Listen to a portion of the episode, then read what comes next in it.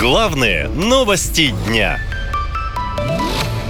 Работать некому. В России рекордный за всю историю дефицит сотрудников. Почти половина российских компаний столкнулась с небывалым дефицитом кадров. Это результаты опроса топ-менеджеров различных организаций, которые провела компания «Росэксперт». Нехватку сотрудников отметили 46% опрошенных. Аналогичные результаты показал и недавний опрос Института экономической политики Гайдара. Согласно его данным, российская промышленность тоже сейчас испытывает рекордный за последние 20 лет уровень кадрового голода.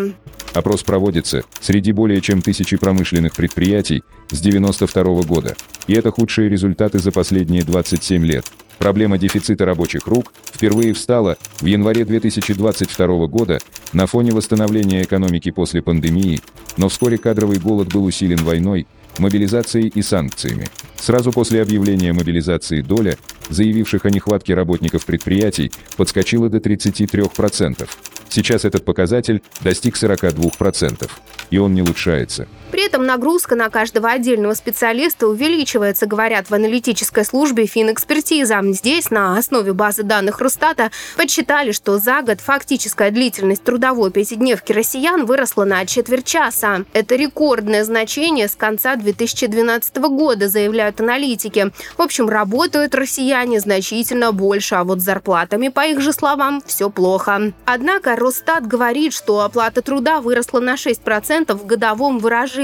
И теперь, уверяют в ведомстве, средняя зарплата по стране составляет целых 72 тысячи рублей. Вот только экономисты называют статистику сомнительной. Якобы кто-то получает миллионы, а кто-то 15 тысяч рублей. Вот и выходят усредненные 70. Минимальный же размер оплаты труда в этом году составил чуть больше 16 тысяч рублей. Минимальная пенсия – 7 тысяч. Можно ли вообще прожить на эти деньги? Вот ответы самих россиян.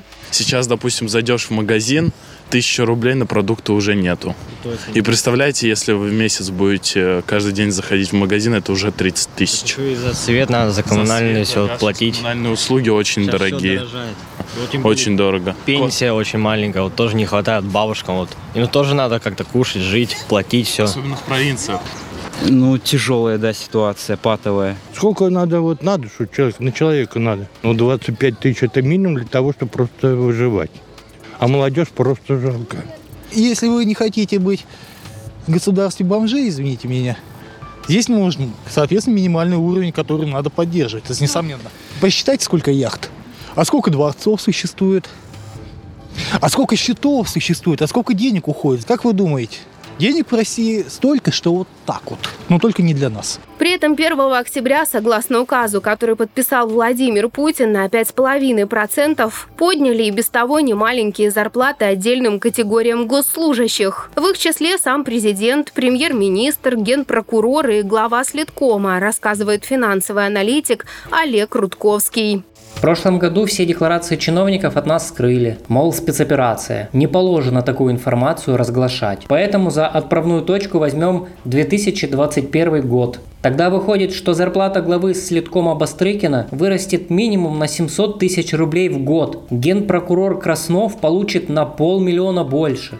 Если подытожить, арифметика не сходится. Работа есть, работать некому. Те, кто работает, делают это в значительно большем объеме, но за меньшие деньги. Рубль падает, как и покупательная способность россиян. Инфляция колоссальная. Ну а реальное увеличение зарплат на себе ощущают только топ-чиновники. Наша лента. Веселим, сообщаем, удивляем.